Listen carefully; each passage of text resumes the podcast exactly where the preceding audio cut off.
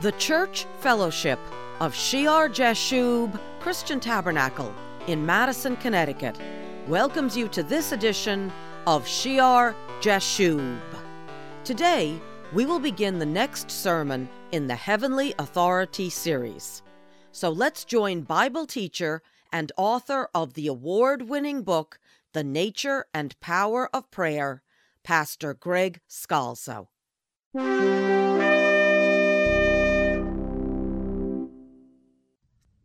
In the Heavenly Authority series, we've been going through the gifts, the different ministries, and the operations of those ministries. And in the framework of 1 Corinthians chapter 12 and verse 28, and God has appointed these in the church first apostles, second prophets, and we spoke about both of those in some detail. And last time we studied the section third teachers. The word there for teacher, remember, didaskalos, didaskalos in the Greek, uh, an instructor, a teacher. Sometimes uh, it's translated master. And we saw the connection also of that word to the Jewish title of honor that came from the Semitic rab, rabbi, my teacher, my master. And we also started to discuss the connection of teaching and the teachers to the scribes. Uh, we left off in Matthew chapter 23. In Matthew chapter 23, we read in verse 5, speaking of in verse 1, the scribes and the Pharisees who what? Sit in Moses' seat, right? We spoke about the scribes, the teachers, when we studied the scribes and the Pharisees sitting in Moses' seat and we said last time from Deuteronomy chapter 4, verses 1 to 9, that Moses and Aaron were considered teachers of God's commandments and statutes. In Deuteronomy 4 5, it says, this is review. Surely Moses says, I have taught you the statutes and judgments just as the Lord my God commanded me, that you should act according to them in the land which you go to possess and the teacher teaching the instructions of God, teaching the Word of God as He is instructed, as the Lord God commands. We saw last time you can't add to it, you cannot take from it. Why? That the people should hear, learn, and act according to them that you may possess the land. How do we have the victory? How do we possess the land? And the Pharisees and scribes sitting in Moses' seat were teaching the people the law. Remember, the Pharisees, Paul, as Saul, was a Pharisee. They had the right doctrine. They believed in the afterlife. They believed that there was a resurrection for the dead. They believed in all the scriptures about Messiah. They believed in angels and demons, spiritual realms. The Sadducees had a very watered down, pragmatic version of Judaism. And it was Pharisaic Judaism that ultimately was carried forward even among the Jews that did not believe in Jesus because that was the one that the Father had planted. Uh, they believed in the whole Old Testament, what we know as the Old Testament. They believed in the Scriptures. So they were teaching the people from the right book as opposed to all the other nations on the face of the earth and even the different sects among Judaism. So he tells them they sit in Moses' seat, therefore observe whatever they tell you to observe and do, but do not do according to their works, for they say and they do not do. They don't practice what they preach. And they put heavy burdens on people, he goes on to say. And they love the best places at the feasts, the best seats in the synagogues. Verse 5 But all their works they do to be seen by men. They make their phylacteries broad and enlarge the borders of their garments. Uh, verse 7 They love the greetings in the marketplaces to be called by men, Rabbi, rabbi, my teacher, my teacher. They love the praise. Now, they're teaching from the right scriptures, and so you have to listen, but don't do as they do because their motives are not correct. They like the perks, they like the attention, they like the excitement of people thinking there's something special. They enjoy being called my teacher, my rabbi. What is the New Testament instruction to those who are in a position of leadership, to those who teach. Look what Jesus says. Verse 8 But you do not be called rabbi, for one is your teacher. Don't let anyone call you my teacher, my rabbi, my master, my instructor. For one, only one, is your teacher. And that word there for teacher is another word that means a guide, someone that guides you through the scriptures, that guide you in the way of knowing about God, and so a master or a teacher. Don't let anyone call you teacher. One is your teacher, the Christ, and we've studied this many times, and you are all what? Brethren. Jesus, the one, the Christ, the teacher, we are all brethren. Now he's saying this to them, and the disciples who hear this, the apostles who hear this, obviously have a tremendous commission to go out and preach and to teach. And we'll discuss that in a minute. But in so doing, they are not to bring the attention onto themselves. There is one teacher, the Christ. Verse 9 Do not call anyone on earth your father, for one is your father who is in heaven.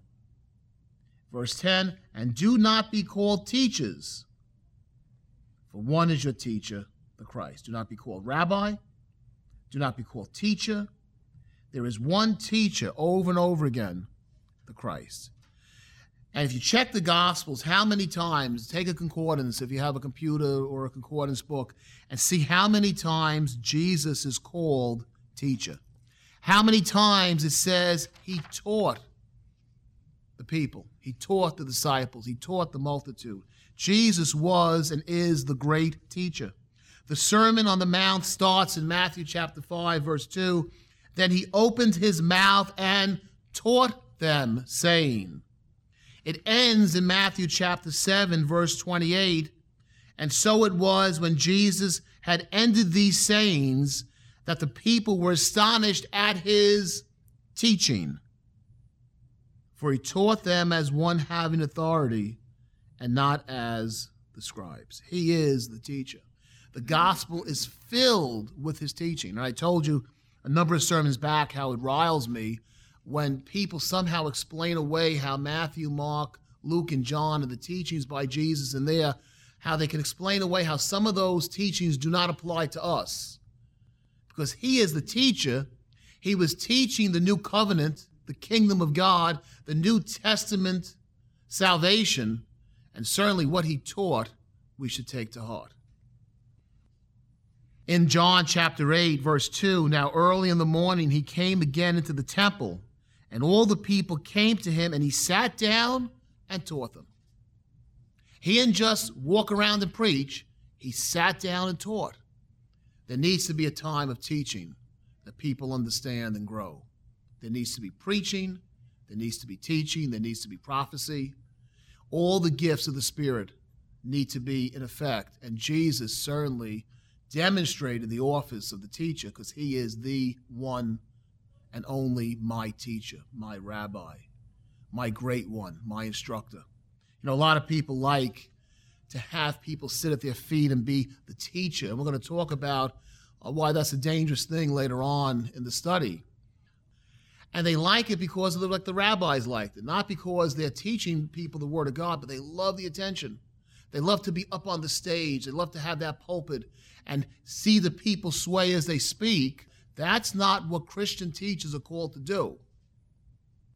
It can be very impressive to the multitude, especially in America, where we're impressed by what? We're raised from childhood to be a media people, to respond to media icons. Look at some of the personalities that get so much attention from the photographers and the TV shows because they're personalities. We're raised in our country to respond to personality and to prancing and to showmanship was not supposed to be so for the Christian. Do not do what they do. Do not be like the Pharisees and the scribes that like to be called rabbi, rabbi, and walk through that marketplace having people fawn over them. We're not to be media hyped teachers of Christ. We're supposed to lead people to follow him as the teacher, as the Christ. And he certainly taught. He taught them early in the morning They came, he sat down, he taught them. In John 13 13, he says, You call me teacher and Lord, and you say well, for so I am. And that word there for teacher is didaskalos, over and over. He taught them, the teacher, the good teacher. A teacher of the Bible, anointed by the Holy Spirit to that ministry, can rightly divide the scriptures and give us, give you correct and accurate information that we need to hear. There's some things you need to hear, and God uses the teachers to bring the understanding of the scripture. Remember last time we read in Nehemiah chapter 8 about Ezra. We first studied, we first studied the heart of Ezra in Ezra chapter 7 and verse 10.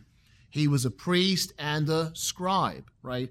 And he prepared his heart, it says in Ezra review, to seek the law of the Lord. He desired with all his heart to seek God's law.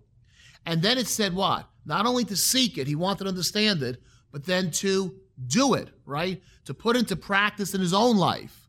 And then to what? To teach it in Israel. To seek it, to do it in his own life, and then once he's sought it, once he's done it, then to teach it.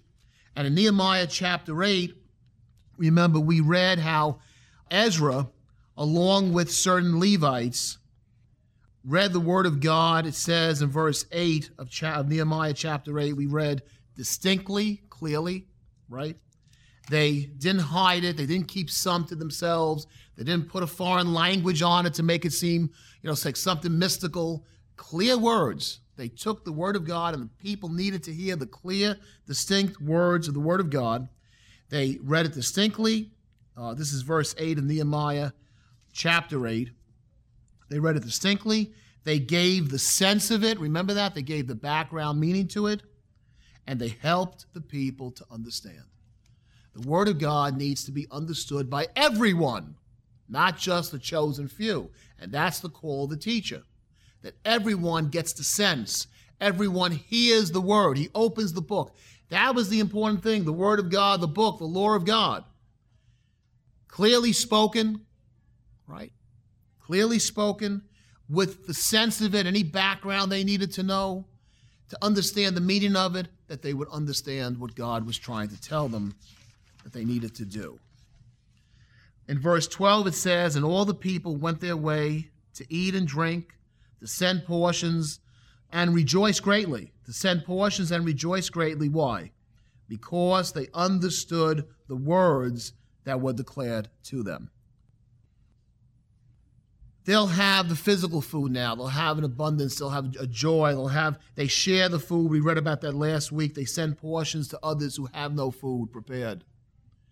And they rejoice with physical food. Why? Because they have received spiritual food.